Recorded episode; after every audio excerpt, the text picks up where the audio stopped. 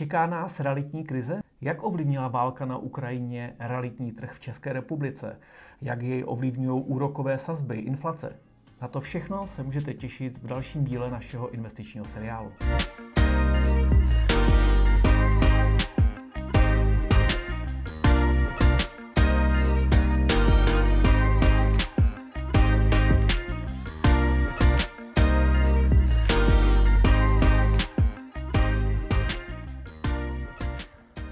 Tomáši, ahoj.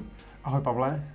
Pojďme začít takovým tématem, ještě než se pustíme do těch úrokových sazeb a do ČNB a do energetické krize. Mě by zajímalo, eh, jak tvůj biznis eh, nájemní ovlivnila válka na Ukrajině, uprchlíci? Řekněme, že to ovlivnění je částečný, ale určitě se to do toho trhu nájemního zejména propsalo. A já bych řekl z té zkušenosti, kterou mám, tak eh, v podstatě ty byty mm, během velice krátké doby začaly mizet z nabídky. V podstatě z trhu zmizelo až několik tisíc bytů a to samozřejmě vede k tomu, že je dost omezený mm, výběr bytů na pronájem a konec konců to pravděpodobně povede i k růstu cen nájemného. Už ten růst sleduješ, nebo to je zatím ještě příliš brzy? Abych pravdu řekl, teďko nedokážu vlastně říct, jestli příliv Ukrajinců je jediný důvod, proč by třeba nájmy měly růst. Mm-hmm. Ta kombinace je samozřejmě multifaktoriální, protože máme tady další témata, o kterých se budeme bavit. Každopádně e, příchod spousty ukrajinských rodin e, je určitě jeden z důvodů, proč vlastně by ty nájmy měly růst. Mm-hmm. Já ze své zkušenosti máme vlastně docela dost poptávajících lidí z Ukrajiny, a vím, že ta situace zejména v Praze eh, je taková, že na každý slušnější byt je prostě 20-30 zájemců a ty pronajímatelé realitky mají opravdu z čeho jako vybírat. To znamená... Což mimochodem ale bylo i před tou krizí, zejména v Jasně. Praze u toho nájemního bydlení, ale tohle tu situaci muselo ještě zhoršit. Ale v podstatě, když přišel covid a Airbnb dočasně umřelo, teď zase ožívá, tak tehdy vlastně byl jako velký boj o nájemníka, a vedlo to k eh, pádu cen. Mm-hmm. Airbnb začíná užívat a věřím tomu, že to postupně bude jako lepší, pokud třeba COVID nějakým způsobem nezamíchá kartama. Ale je to vidět, poptávka je poměrně veliká a byť už jsme za nějakým vrcholem, protože po těch, řekněme, dvou měsících, třech měsících té války, tak eh, řekl bych, že to byl jako největší pík té poptávky. Eh, s tím, jak ta válka se nějakým způsobem usazuje pouze na některém území Ukrajiny, tak eh, spousta lidí se vrací a hodně rodin. Mhm. zpátky, takže je to vidět, že ty byty zase některý se vrátili do té nabídky, ale přesto tady spousta lidí zůstává. Hmm. Uvidíme, kam se to bude vyvíjet. Mě by zajímalo, jestli si řešil solidární příspěvek, eh, jak vlastně funguje, do jaké doby byl. Prostě věřím tomu, že někteří lidé možná jako netuší, o co se jedná, jak ho využít. Český stát vlastně na celou tuto situaci zareagoval tak, že aby dokázal poskytnout kapacity na ubytování těchto z těch uprchlíků, tak eh, v podstatě vytvořil přes nařízení vlády tzv. solidární příspěvek a ten, kdo ubytuje vlastně ukrajinskou rodinu nebo ukrajinské osoby, který mají to utečenecký výzum, tak eh, v podstatě může pobírat eh, ten solidární příspěvek, který je docela velkorysej, tuším, že když člověk ubytuje pět a více osob a dá jim ten byt vlastně zadarmo, včetně energií, tak eh, za to může dostat až 15 tisíc. Uh-huh. A tahle ta podpora je vyplácená vlastně až do konce roku, do prosince, kdy to nařízení vlády to takhle stanovilo. Pak se uvidí, protože nejdřív to bylo od března do června, nevědělo se, co bude dál, nakonec se to schválilo do konce roku. A musím říct, že vlastně i my to Eh, my to na severu využíváme a pár ukrajinských rodin vlastně máme. Asi bychom si všichni přáli, aby to dál nepokračovalo, aby válka skončila a lidi se mohli vrátit zpátky, ale bohužel asi bych se nepouštěl dneska do politiky. Pustme se Souhlas. do ekonomie, aspoň z našeho pohledu a to ekonomiky toho realitního trhu. OK, ještě něco tě napadá?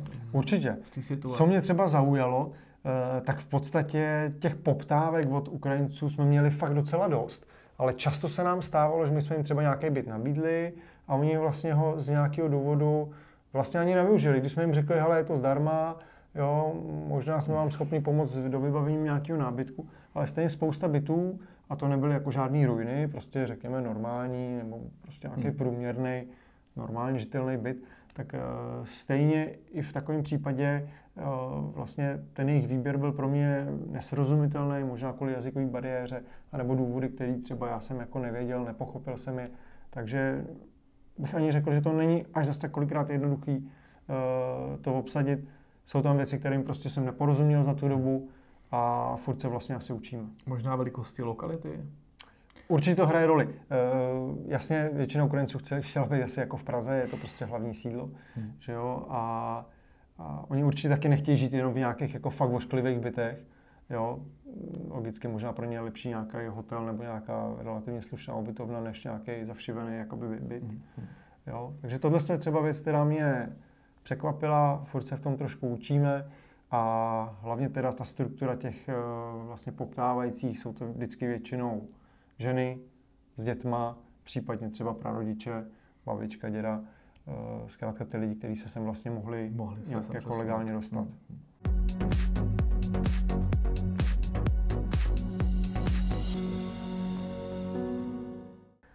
Když jsme se bavili o tom solidárním příspěvku, jak se o něj žádá, nebo je to perfektní, musím ten, v tomhle případě stát opravdu pochválit, je to totiž fakt jednoduchý. Mm-hmm. V podstatě od úřadu práce je taková jako jednoduchá webovka, kde vlastně musí zažádat teda vlastník té nemovitosti, nebo respektive ten žadatel, to znamená, nemůžu to udělat za někoho, eh, komu zpravu nemovitosti. Eh, přihlásím se tam vlastně přes bankovní identitu, což je jednoduchý, a vyplním tam vlastně jména osob, případně jejich čísla víza, a pár nějakých základních osobních údajů eh, a odešlu to a v podstatě mm, pak mi jednoho dne dorazí na účet peníze, takže musím stát pochválit, je to fakt dobrý, jednoduchý, bez nějakého zbytečného vysvětlování, nemusím nikam přikládat eh, v podstatě žádnou smlouvu, protože žádná smlouva vlastně jako na to není. Mhm. A peníze chodí? Peníze chodí. Samozřejmě vždycky zpětně, ale chodí takže jako dobrý ten stát, vím, že to zaplatí, takže tam není problém. Dobře, to jsme se trošku podívali na tu Ukrajinu, ale ono na konci toho loňského roku už nám s tím začala trošku hejbat uh, s tím celým světem, kromě covidu, se tam přidala ta energetická krize. My jsme se asi o tom také už e, někdy jinde bavili. A do toho všeho se začala promítat, bych řekl, i krize s úrokovými sazbami, kde dneska jsme, Česká národní banka neustále zvedá úrokové sazby. Asi můžeme říct ten důvod, proč to je. Snaží se tím samozřejmě jako jedním ze dvou možností, jak to udělat, je, že prostě zastavit to utrácení těch lidí a, a firem, aby si brali levné peníze. Bych jenom doplnil pro ty lidi, co to vlastně neví, když se říká, že se tisknou peníze v ekonomice, tak vlastně e, peníze se vlastně vytvářejí z ničeho tím, že se poskytne jako úvěr a v podstatě, když si teda vezmu úvěr bance, tak eh, banka mi jako svým způsobem vymyslí peníze na můj bankovní účet a ty vlastně já pošlu do toho oběhu, do toho trhu, kde se s nimi obchoduje. Takže vlastně zvýšení úrokových sazeb znamená, že se poskytne méně úvěru, protože budou méně ekonomicky výhodný a tím pádem by vlastně to, ta peněžní zásoba v tom oběhu měla být menší a tím pádem by měl být vlastně menší poptávka po produktech, zboží, službách což by mělo tu inflaci vlastně trošku zarusit. No, uvidíme, jaký to zadusí, protože zatím jsme na nějakých 15 20% jaký jsou poslední odhady meziroční uh, inflace. No, mě by to zajímalo, jaký máš dneska ten ty názor na aktuální situaci na realitní trh? Tak eh, realitní trh se hodně mění mm-hmm. a v podstatě já bych skoro řekl, že ze dne na den se ta situace začala jako výrazně proměňovat ještě na začátku roku tady byla vlastně panika, kdy se lidi předháněli v tom, kdo co koupí, kolik se přidá, jaká bude aukce. Eh, fungovaly prostě ještě hypoteční úvěry za relativně slušný úrokový sazby. Lidi se předzásobovali hypotékama eh, a ceny rostly. Ale prostě postupně, já bych řekl, prostě řekněme kolem třeba dubna se to možná začalo tak trošku jako lámat a řekl bych, že v červnu se to asi nejvíc jako projevilo. A když se bavím s realitníma makléřema, a to já si vždycky, když někoho potkám, tak se ho vždycky na to zeptám, mm-hmm. jak vlastně ty makléři vidí ten realitní trh, protože oni opravdu na něm jsou ty koncové osoby, které zaznamenávají tu poptávku, tak eh, pokles poptávky je jednoznačný, je velký a vlastně všichni říkají, že nakupují hlavně lidi, kteří mají hotovost. Obvykle jsou to lidi, kteří třeba prodali nějakou svoji jinou nemovitost a teď jdou kupovat novou. Těch financujících hypotékou je prostě výrazně méně. Je to logicky, mně přijde ještě, že to trošku dobíhá, protože jsem teďka pro nějaký článek se koukal na krizi z roku 2008 a tam to taky bylo vidět, že přijde mi, že ještě pořád jsou na trhu lidé, kteří mají předschválené hypotéky za nižší úrokové sazby a to nižší může být třeba dneska klidně 4-5%, ale protože vědí, že ty sazby porostou, tak se snaží ještě jako ty nemovitosti nakoupit. A stejně jako, že někteří prodávající ještě pořád drží ty, řekněme, lednové ceny a snaží se udat ty nemovitosti za maxim, nebo na maximum, tak vidíme to, protože jsme vlastně v rámci třeba realiták roku řešili s makléři, s desítkami makléřů rozhovory, kteří nám potvrzují, že třeba zájem o byty klesnul z 20-30 zájemců na 2 až 3 zájemce. Zájem o rodinné domy nad 10 milionů se víceméně zastavil, jakože se často jakoby se vůbec lidi nepřijdou podívat. A jak ty říkáš správně, můj dotaz byl, jestli jako je více lidí s, pe- s hotovostí, tak se jsme spíš dospěli k názoru, že více peněz nebo více lidí s hotovostí není, ale spíš absolutně z toho začínají mizet lidi s tou hypotékou. Přesně tak. Jako popravdě pojďme si říct, když si třeba někdo bude chtít v Praze koupit byt za 10 milionů, tak ten rozdíl ve splátce eh, s úrokem mezi 2 a 7 je tak obrovský, že prostě běžný, velice dobře vydělávající člověk už sám bude muset počítat, jestli opravdu tyhle ty peníze si vůbec může dovolit dát. Hmm. Když se podíváme na ty úrokové sazby, tak by mě zajímalo, uh, nakupuješ na tomhle trhu z dlouhodobého pohledu toho investora, protože máme tady lidi jako jsou třeba já, Jasně. spíš jako ty eh, obchodníky s nemovitostmi. Chtěl jsi říct spekulant. Uh, jo, protože nikdo to nemá rád. Já, Je to spekulant. Já to klidně řeknu. A pak jsou tady dlouhodobí investoři, Jasně. kteří, co, tebe by se vlastně jako nemělo nic stát. Pokud tak. máš dlouhodobě zainvestováno, nekončí ti fixace úrokové sazby zrovna, Zkusím to, se na to podívat, bude to teď trošku delší.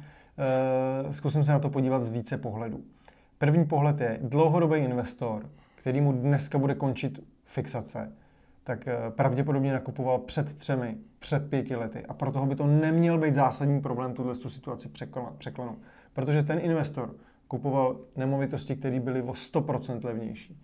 To znamená, on dneska ten byt v hodnotě 5, 10 milionů nekupoval za 5, 10. On ho kupoval třeba za 2,5 nebo za 5. To znamená, jemu se to nepropíše uh, tolik do eh, té měsíční splátky jako těm novým kupcům, pro který to skutečně bude výrazně těžší. Nebo případně bude schopen to řešit. To je to, co já říkám, že pokud úrokové sazby teďka rostou, tak jako bude určitá skupina lidí, pro kterou to bude existenční problém, ale taky bude spousta lidí, kteří jako nemusí kvůli tomu skončit na ulici v exekuci, protože byt, co kupovali před pěti lety za čtyři, dneska má hodnotu 8 a hypotéku tenkrát měli 3 miliony 700, takže dobře, dneska bude 3 miliony 500, ale pořád ta hodnota té nemovitosti je, já nevím, dvojnásobná. Takže budou muset najít toho kupce, možná budou muset ty nemovitosti umístit na trh a zbavit se jich, ale nemělo by to přinést jako nějaký existenční problémy nebo jako nějakou... Souhlasím s tím. Samozřejmě, tohle jsou vlastně spojené nádoby a my se toho dotkneme později v našem hmm. rozhovoru, protože uh, ceny energií jsou opravdu extrémní a to je vlastně takový ten, jak se říká, koktejl, který nakonec k těm exekucím může vést, ale rozhodně si nemyslím, že by samotné zvýšení úrokových sazeb poslalo uh, ty lidi do kolem, protože pokud kupovali před pěti lety, tak měli nějaký plat. A co si budeme povídat, ty platy vlastně eh, rostly jak v soukromém, tak ve státním sektoru za poslední roky. To znamená, oni by proti tomuhle měli být jakoby chráněný za předpokladu, že prostě nejsou vystavený nebezpečí těch e, násobných cen za zejména vytápění. Hmm. Tak povídej, já jsem ti do toho skočil. Jasně, tak to byl, to byl vlastně první pohled na věc. Eh, na, druhý pohled na věc je, co třeba já. Já i nadále nakupuju, ale uh, určitě jsem udělal změnu oproti roku 2000-2001, kdy jsem opravdu nakupoval o 106 a když bych to tak řekl, nakupoval jsem i na sklad. Mm-hmm. Když řeknu na sklad, tak to znamená, že jsem kupoval i byty, které jsou třeba ve špatném stavu, ale věděl jsem, že nebudu mít ani kapacitu, ani finance na to, abych je vlastně opravil a hnedka je dal do toho trhu na pronájem. Eh, takže jsem vlastně loni nakoupil spoustu bytů, které jsou prostě ošklivý a teď vlastně jsem ve stádiu, kdy jsem připravený kupovat, ale budu kupovat jenom za dobré ceny. Mm-hmm. To znamená, už nebudu kupovat mm, jakoby za ceny, které se mě zdají jenom dobrý, protože teď ten trh jako nebude, určitě nebude růst, spíš si myslím, že půjde dolů. A to nikdo nevíme, jestli to bude 30%, což bych vnímal jako nějaký takový dno, anebo to bude třeba jenom 10%, anebo se to nějakým způsobem udrží. Uvidíme, tohle to jakoby fakt nikdo nedokáže říct a, a bude se to určitě i lišit podle typu nemovitosti. Jestli jiný budou chaty, jiný budou byty, jiný budou neopravený e, rodinný domy na vesnicích. Možná taky developerský projekty. Jasně. Jako tam Špindlu za 200, 250 tisíc za metr čtvereční. Tam samozřejmě vstupuje, že jo, i ceny těch materiálů, které brutálně rostly v posledním období. Takže já jako investor Tomáš Kučera teďkon utlumuju nákupy, ale neříkám, ne, nezříkám se toho dál nakupovat, naopak, jako investor si netroufám časovat trh a vlastně bych doporučil běžnému investorovi přikupovat, samozřejmě vždycky za dobrou cenu, ale nesnažit se kupovat byty na sklad, tak jako jsem to udělal loni. Mně se to vyplatilo, protože jsem koupil byt, řeknu, za milion a on dneska má hodnotu třeba milion šestset. To znamená, na tom se dalo vydělat opravdu dobrý peníze. Teď si myslím, že tahle situace není a proto bych teda volil vlastně cestu opatrnější postupných kroků, kdy jsem schopen ty byty do toho trhu vlastně dostávat. Eh, na mém portfoliu eh, v podstatě dělám takzvanou stabilizaci. To znamená, s ohledem na ceny energií je nutný, abych teď vybrousil všechny ty moje bytové domy, které nejsou e, dobře. To znamená, mám byty, kde se vytápí plynem, jsou tam starý plastový okna, které prostě jsou z roku nevím, není ten dům zateplený. Takže musím ten, ten dům jednoznačně zateplit, protože pokud bych ho nezateplil, tak ty náklady na to vytápění budou astronomické a ty moji nájemníci to nezvládnou a já zapláču. Mm-hmm v dalším bytovém domě mám tam ještě starý špaletový okna, musím to vyměnit za plastový, uh, takže to jsou vlastně teď moje ty největší úkoly, vybrousit uh, energie, aby se s nima vlastně nakládalo dobře, abych vůbec i nadále mohl na těch nájmech jako vydělávat. Což v době toho rozpuku loňského roku mi přišlo tak trošku zbytečný, ale teď se situace kompletně změnila, takže já jsem teď ve fázi stabilizace portfolia. Teď rekonstruuji byty, které jsem loni nakoupil a nechal jsem je dodatečně ležet. Takže já jsem teď v tomhle tom stavu a běžným investorům bych doporučil nadále nakupovat, přiměřeně, pomalu, když to budou zvládat do toho trhu dávat. No u těch spekulací nebo u toho obchodu de facto ty často taky říká, že si někdy koupil nemovitost na investici a pak si pustil dál, protože byla se zajímavým zhodnocením. I tady by byl asi opatrnější, protože my nakupujeme teda dál, ale je to z toho důvodu, že se nám daří nakupovat s velkým diskontem. Jo jako mám ten pocit, že v loňském i předloňském roce byli schopni lidi nakoupit opravdu nemovito za tržní cenu, protože pořád spekulovali čistě na růst té hodnoty. To znamená, nekupujete pod cenou, ale koupíte byt za 1,5 milionu, protože doufáte a víte, že když se za poslední půl rok posunul o 100 tisíc, takže minimálně 100-200 tisíc na něm vyděláte. A protože každý přijde a koupí a těch zájemců jsou desítky, tak si myslím, že teďka by už mělo být jako velký riziko, a domnívám se, že kupovat jako v dnešní době s, takovou, s takýmto výhledem nemovitosti třeba jenom 5-10% pod uh, tou aktuální cenou si myslím, že musí být jako velice rizikové. To znamená, že jako i na tu spekulaci pozor, jako nečekal bych nějaký jako výrazný růst hodnoty. Souhlasím. Já jsem udělal nějaký spekulační nákup těsně předtím, než to jakoby začalo stagnovat. Dneska bych ho třeba neudělal, nebyl to průšvih a rozhodně jsem nedosáhl cílu, který jsem třeba chtěl udělat. E, to znamená, netrefil jsem tu špičku toho trhu, za což se jako, to se není jakoby co stydět. Za celý ten rok jsem udělal spoustu dobrých nákupů, ale taky jsem tím vlastně ovlivněný že jsem něco koupil a dneska vím, že to třeba asi neprodám za tolik, za kolik bych chtěl. No mě by teďka zajímalo, protože jsem eh, nedávno vypustil článek, kde jsem tak trošku začal jako spekulovat o tom, že jsem před třemi lety napsal, že až jednou přijde ta krize, tak každý investor říká nejlepší investor v krizi.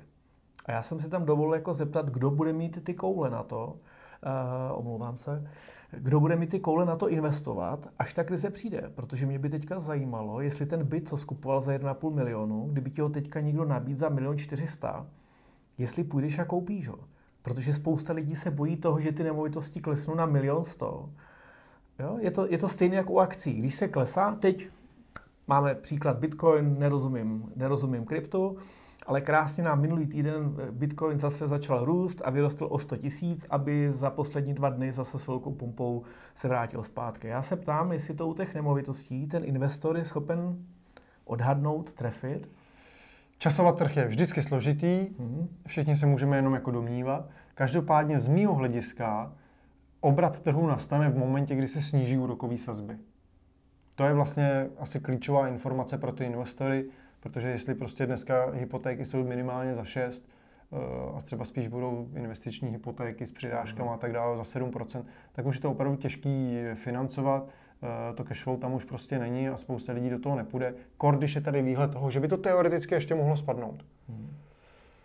Já bych v té době už chtěl mít nakoupeno. Uh, no jasný, já, já si myslím, že teďkon vlastně, já jsem zažil, jsem investor od roku 2011 a zažil jsem vlastně permanentní růst.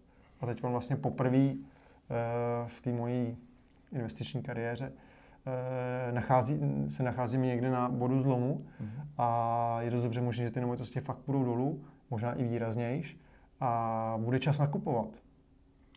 Já bych se na to zeptal i našich diváků. Jako napište nám do komentářů, co si myslíte, v co doufáte, jak vidíte trh, protože my jsme eh, poučení lajci, ale také vidíme, že spousta profesionálů není schopná odhadnout, eh, jak bude krize velká, jestli bude, jak to změní eh, chování Číny a další vlny covidu až po válku v Rusku. Opravdu mě zajímalo, jestli dneska jdete nakupovat, nebo budete čekat další rok, dva, až se sníží úrokové sazby, protože mně přijde, že to už se zase na ten trh vrhne ta masa těch lidí. A já vidím tu největší příležitost v dalším prostě jako eh, roce. To si myslím, že od dneška jako v průběhu toho roku tam budou ty příležitosti, které se tam budou vrhat. Já tomu říkám třeba zbytkové nebo zbytečné nemovitosti nebo zbytné, že se prostě člověk zbaví nemovitosti, o které často nevěděl, nebo je nepoužívaná, nebo prostě kučera zjistí, že prostě nemůže mít 100 bytů a řekne tak 10 bytů vrhnu na trh a zavolá Tomkovi a Tomek je koupí za 50% kupní ceny. To se určitě nestane. Ale dovedu si představit tyhle ty modely, že se lidé začnou zbavovat nemovitostí, pozemků, prostě Jasně, budou tím samozřejmě. nějakou akutní krizi, protože já si pořád myslím, že když dobře můžu koupit dneska na úrok za 7% a vím nebo doufám, že za dva, za tři roky ty úroky zase klesnou a jsem schopen generovat nějaké cash flow, abych jako zaplatil tu, tu extra, jak bych to řekl, tu přirážku, kterou mm-hmm. dneska za ten úrok musím zaplatit, tak se to podle mě vyplatí koupit. Já si to taky myslím. Konec konců, úrok na hypotéce je vždycky věc dočasná. To znamená, je to fixováno třeba obvykle na pět let, ale my všichni víme, že díky spotřebitelskému zákonu máte možnost v podstatě z té hypotéky vyklouznout třeba i po dvou letech. Takže vlastně já můžu jenom bankám jakoby vzkázat, snad mě neslyší někde na risku, až se budou rozhodovat o dalších úvěrech, který se mi beru. Jakmile úrokové sazby klesnou, tak já určitě budu chtít nižší úrokové sazby, nebo budu prostě ty úvěry refinancovat. To znamená pro mě dneska dostat 7%, OK, beru to, vykryju to třeba z cashflow i třeba trošičku z něčeho jiného, budu pár tisícovek prostě dotovat ze svého podnikání, ale prostě za dva roky, až ty sazby spadnou, a inflace nikdy nebývá jakoby věc nebo jev, který by trval jako dlouhý roky. To obvykle má prostě nějakou svoji dynamiku a pak to zase jako začne usínat. To znamená, já prostě si myslím, že po dvou letech by se to mohlo všechno stabilizovat a v ten moment potom nebude Česká národní banka mít důvod vlastně držet ty vysoké úrokové sazby, protože vysoké úrokové sazby samozřejmě eh, škodí trhu. Škrtí ekonomiku. Jednoznačně, takže já bych třeba chtěl, nevím, pořídit si fotovoltaiku, chtěl bych to pořídit hned, ale prostě stojí to 7% ten úrok. Takže vlastně si to jako třeba teďko nepořídím a prostě budu čekat, až třeba seženou jakoby jindy peníze, třeba levnější, nebo bych chtěl stavět svůj bytový dům, o kterém jsem psal na svém bloku, ale za tyhle úroky to se mi nechce, abych radši počkal, až ty úroky budou třeba zpátky někde kolem 3-4%, aby se mi prostě jako žilo jednodušejc i v kombinaci s tím, že bude třeba stabilizovaná cena stavebních materiálů. Takže teď v podstatě bych řekl, že jako podnikatel a takových nás bude spousta. Eh, zkrátka budeme do některých investic eh, vyčkávat, budeme odkládat spotřebu, to trošku udusí tu ekonomiku a pak se zase nadechneme, až budou nižší úrokové sazby. Jakou jsi měl zkušenost ty s úrokovými sazbama, s fixacema? Protože to si myslím, že v tuto chvíli bude jako asi největší riziko kombinace eh, výročí fixace úrokové sazby, kde vás banky budou tlačit do nových úroků, do toho nám porostou energie. Já jsem si tady připravil takový jednoduchý výpočet. Jenom pro představu, kdo jste to ještě neřešili, tak pokud jste měli úrok e, hypotéku třeba na 3 miliony korun a měli jste 2% a teď vám banka zdraží na 6%, tak při 20 letech se vám sazba zvýší o 6 tisíc korun. Splátka. Pardon, splátka. Při 5 milionech je to o 10 tisíc korun. Jo? A je to, to se bavíme jenom ze dvou na šest. Můžeme se bavit o tom, že spousta lidí měla úrokovou sazbu 1,60 něco a v dnešní době taky může potkat úroková sazba klidně 7-8% a tam ten nárůst bude velký. Nehledě na to, že kdo má úvěr 7, 8, 10 milionů třeba právě na nějaký větší nemovitosti, tak to opravdu bude jako nemalé navýšení plus kombinace s energiemi. Ale spíš teďka řekni, z tvoje zkušenosti s úrokovou sazbou, nějaké tak. fixace třeba na Pribor se mi Fixace na Pribor se bohužel nestala. Mám vlastně komerční úvěr na firmu a z dnešního pohledu musím říct, že to je vlastně komplikovaná situace, hmm. protože mám vlastně firmní úvěr za 10%. Hmm. To je fakt hodně, takže sice uh, mám zdravou firmu, která prostě má perfektní výsledky, ale stejně, uh, když jsem si bral úvěr roka půl zpátky, tak tam byla úroková sazba 2,7 tím, že mám plovoucí úrokovou sazbu, tak je dneska necelých 10. A to je sakramensky velký rozdíl v té splátce. Takže možná bych udělal jednu zkušenost. Byl jsem hamižný, nechtěl jsem platit zajištění úrokové sazby. Přišlo mi dost, že bych dával jen tak 30 tisíc měsíčně tehdy na to, abych si zajistil uh, tenhle ten růst. Říkal jsem si, proč bych to dělal.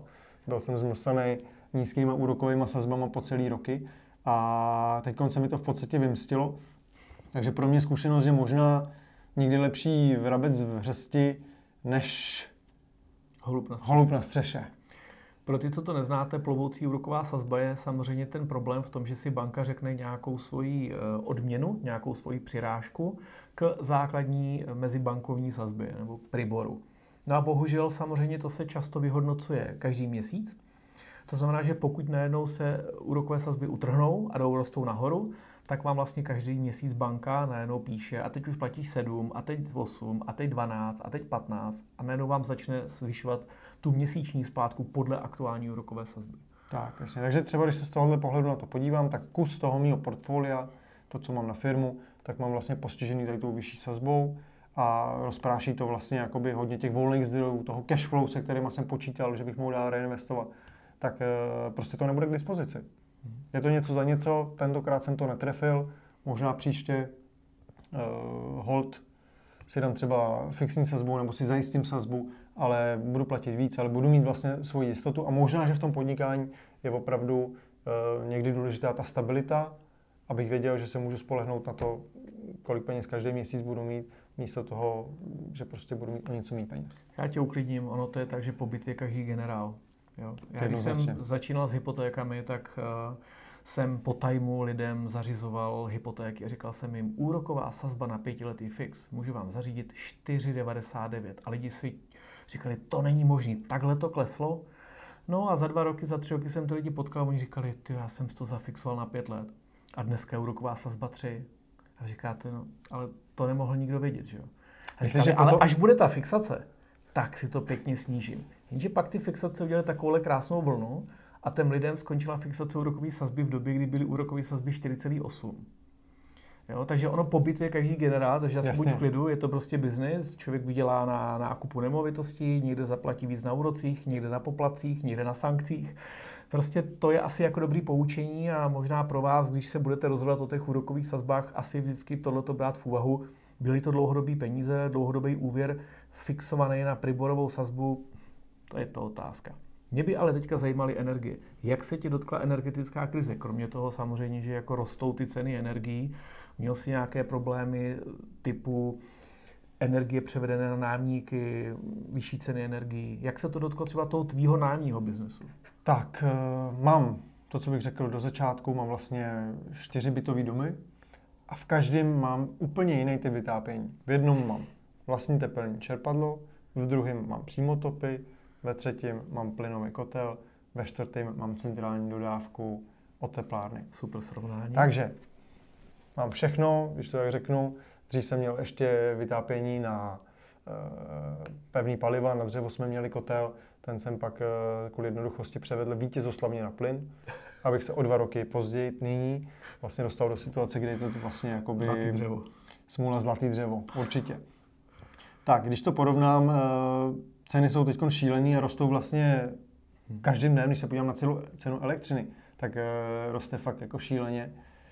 Když jsem nakupoval před dvouma rokama v nízkém tarifu energii za 2,5 koruny, tak to bylo fantastický. Dneska na nových smlouvách dostanete 10 korun, hmm. takže je to, je to fakt masakr.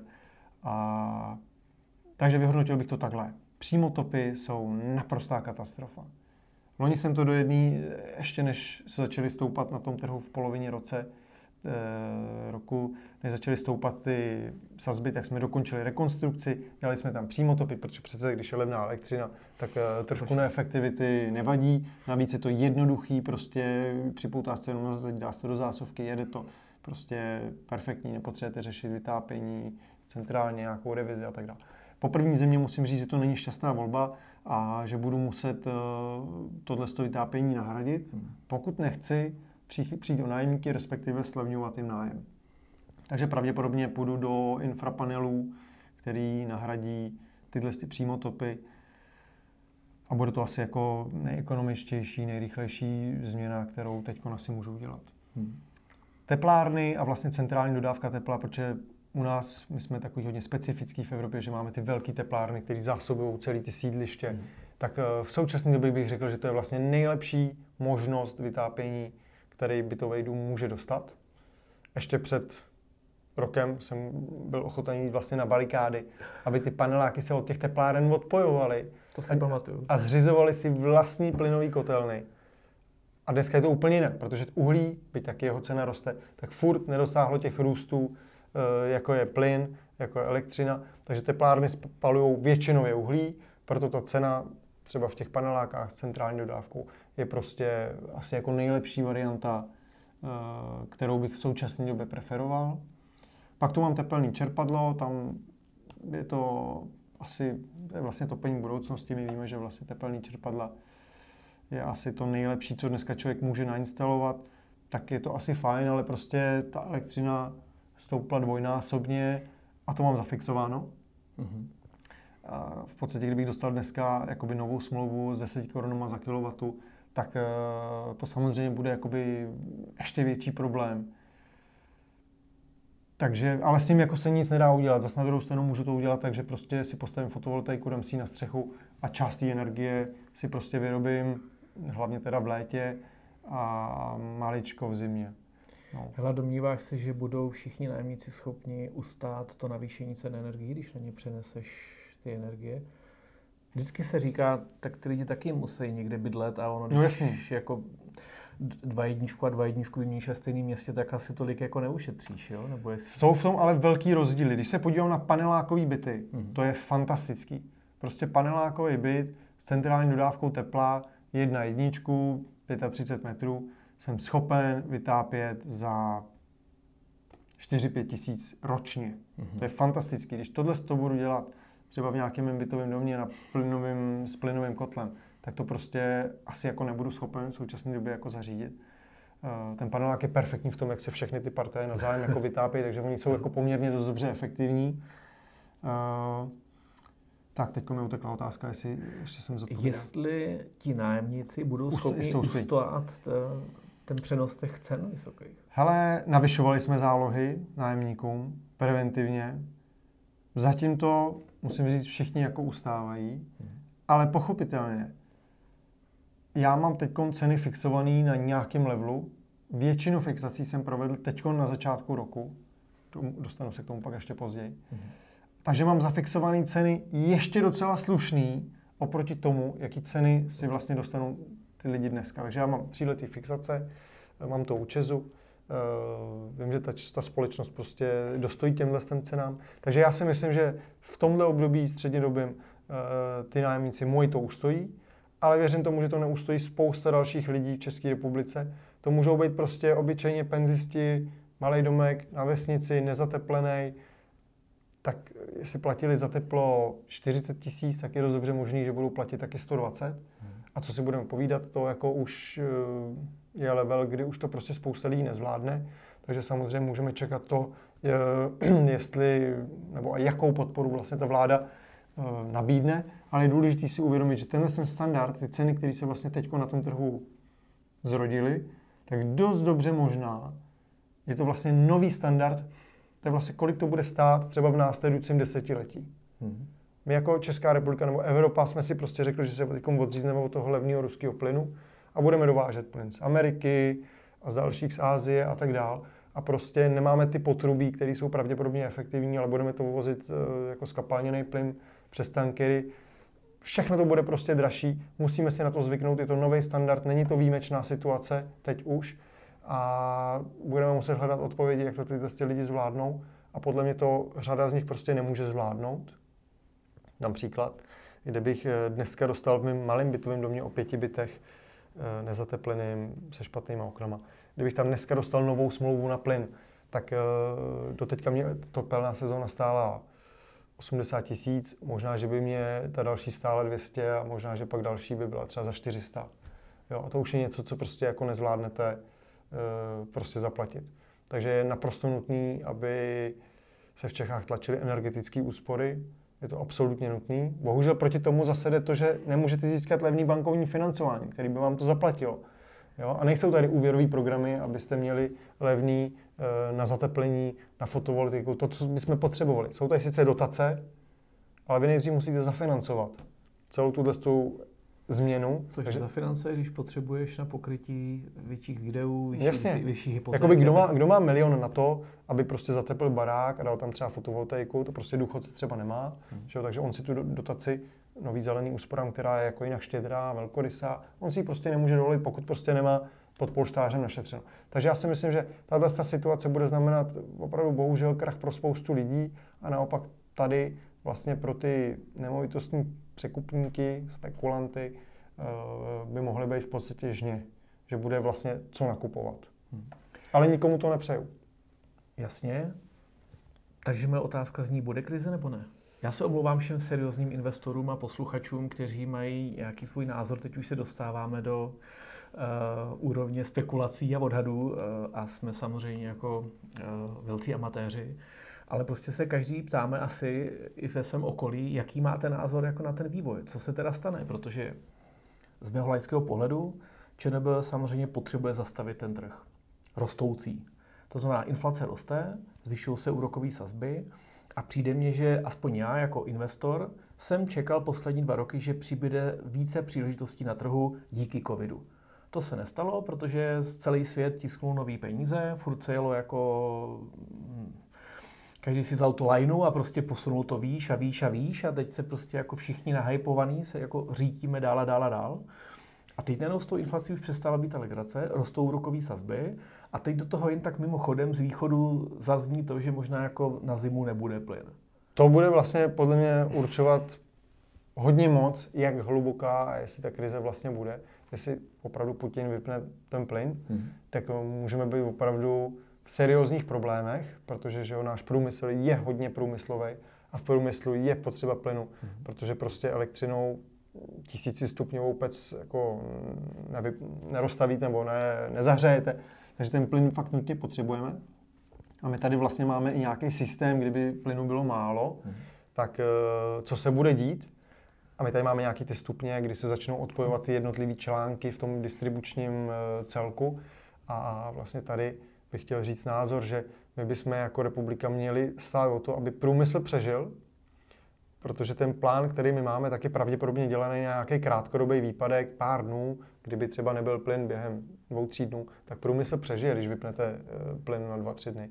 Ale kdyby jsme třeba měsíc nebo dva měsíce měli být v omezeném režimu, možná i víc, tak eh, to bych považoval za úplně zásadní klíčovou věc, kdyby jsme průmysl odstavili, aby jsme doma měli teplo, tak uh, sice bude hezký mít doma teplo, ale když nebudu brát uh, vejplatu ve firmě, která nevydělává, která možná zkrachuje, tak, uh, tak vlastně nakonec si to teplo ani nebudu moc zastavit. Takže podle mého názoru je teď naprosto zásadní, aby průmysl přežil, aby mohl fungovat a omezit při delší, dlouhých výpadcích plynu by se měly hlavně domácnosti, aby prostě stlumili ty svoje termostaty, nebo budíš, i kdyby fakt bylo úplně zle, tak aby se prostě přestěhovali na dva, tři měsíce k příbuzným, uh, aby prostě vytápěli třeba jenom jeden byt. Je to fakt katastrofický scénář. Tak jako trošku... To je zajímavá myšlenka, protože naopak si domnívám, že prostě jako tohle to nikdo nedopustí. Jo. Teď pojďme se trochu pohádat.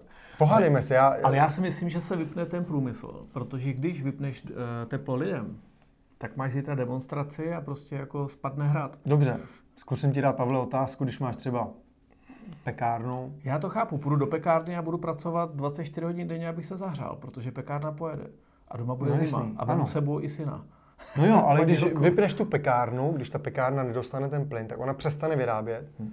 A obvykle jako takovýhle provozy nejsou připraveny na to, aby měli tu oni, vatu. Tak oni nevypnou pekárnu, že jo? Pravděpodobně vypnou Dobře. automobilku, anebo vypnou Jasně. možná těžký průmysl, jako asi základní potraviny budou fungovat. Takže třeba se nebudou pálit cihly, nebude dostatek cihel na trhu, jo. stavebnictví začne stát, takže najednou tady bude vlastně to, to vyrobí prostě řetězec problémů v tom no. průmyslu a najednou lidi začnou přicházet o práci. A skončí to tak, že lidi začnou přicházet o práci? Ale budou mít doma teplo. Ano, začnou padat firmy. Ano. Protože financovat firmu za 1-1,5% je legrace. Jasně. Ale když mám úrokovou sazbu za 8% nebo za 10%, tak možná prostě dojde i k tomu nějakému ochlazení. Takže výsledek možná, já se chci dostat k tomu, že možná to je ten potřebný očistný program, kterýmu se jako bráníme tady jako dva, tři roky. S tím nemůžu vůbec souhlasit. To přece to jsou zdravé firmy, které jsou nastavené na to, aby fungovaly v nějaký normální ceně energií a když teď my jim ty energie vezmeme, tak to vlastně není žádný očistný proces, protože my totálně zdraví firmě vezmeme prostě energii. To je stejný, jako kdybych přišel vlastně do Adolu a vypnul elektřinu a řekl, tohle je v rámci očistného jo. procesu. Já se mluvám, teďka mluvíme trošku o něčem jiným, že se ano. bavíme jako o energiích a jako o zajištění toho, aby fungoval průmysl a já se bavím spíš jako o firmách, které jeli na levných úrokových sazbách a Jasně, historicky ano, jako ano. nejsou ani průmysloví, ale můžou být jako, nevím, výrobní, prodejní, obchodní, ale Jasně. prostě jako přežívali díky jako nižším úrokovým sazbám. Ano, ten v tomhle jo. případě se ukáže vlastně, kdo, kdo jel na dřeň. Hmm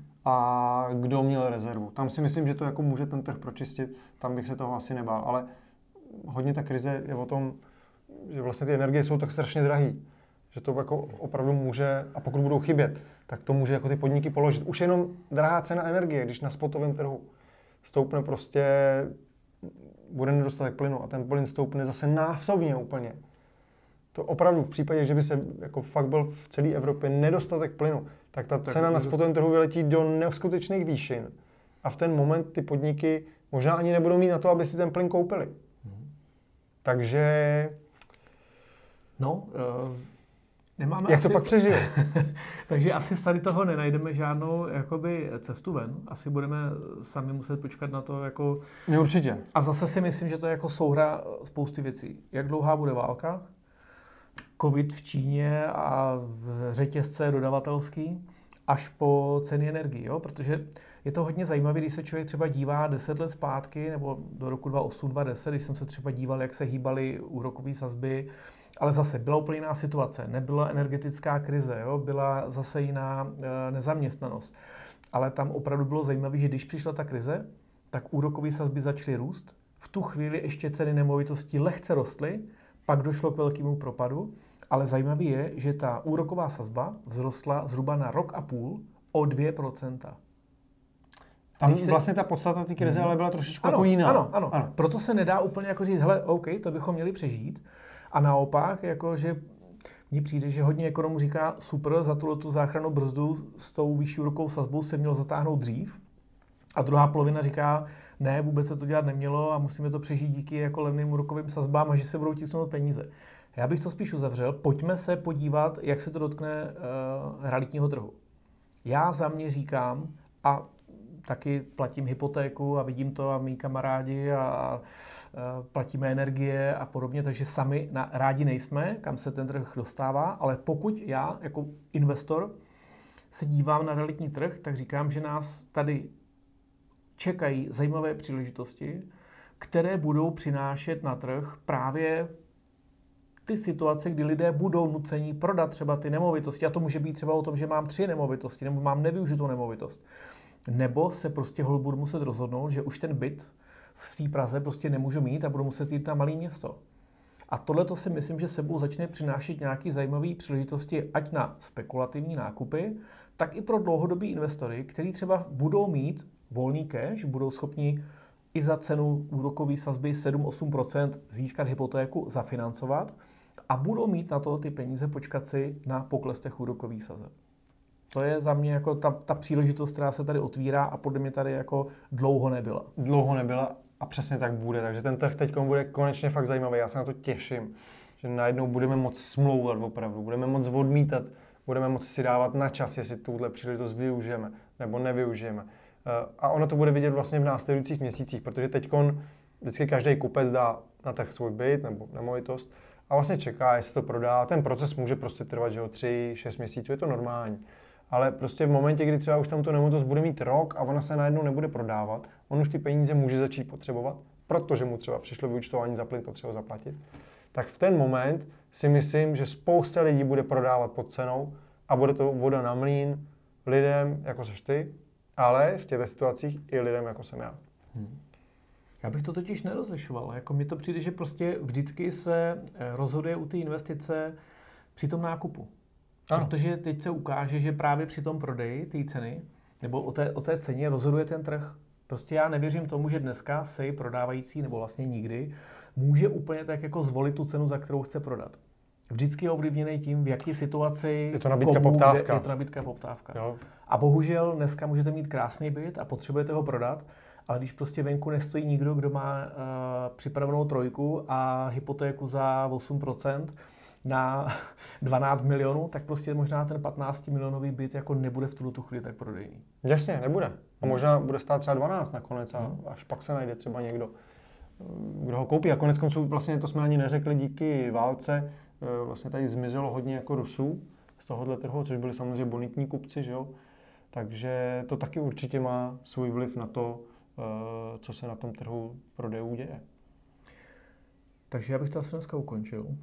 Příležitosti se otvírají. Eh, doufejme, že všichni ve zdraví a při finanční nějaký uh, úrovni přežijeme tu krizi. Musíme se asi na to připravit, možná některé investice přehodnotit, ale na jednu stranu by se toho nebál jako investor, prostě ty příležitosti se budou objevovat, takže buďme připravení a uvidíme. Zase se k tomuhle tomu tématu vrátíme, omlouváme se, bylo to takové obecné, ale potřebovali jsme se vyjádřit k nějaké k té aktuální situaci posledních a měsíců. Takže díky za pozornost a mějte se krásně. Děkujeme. Mějte se.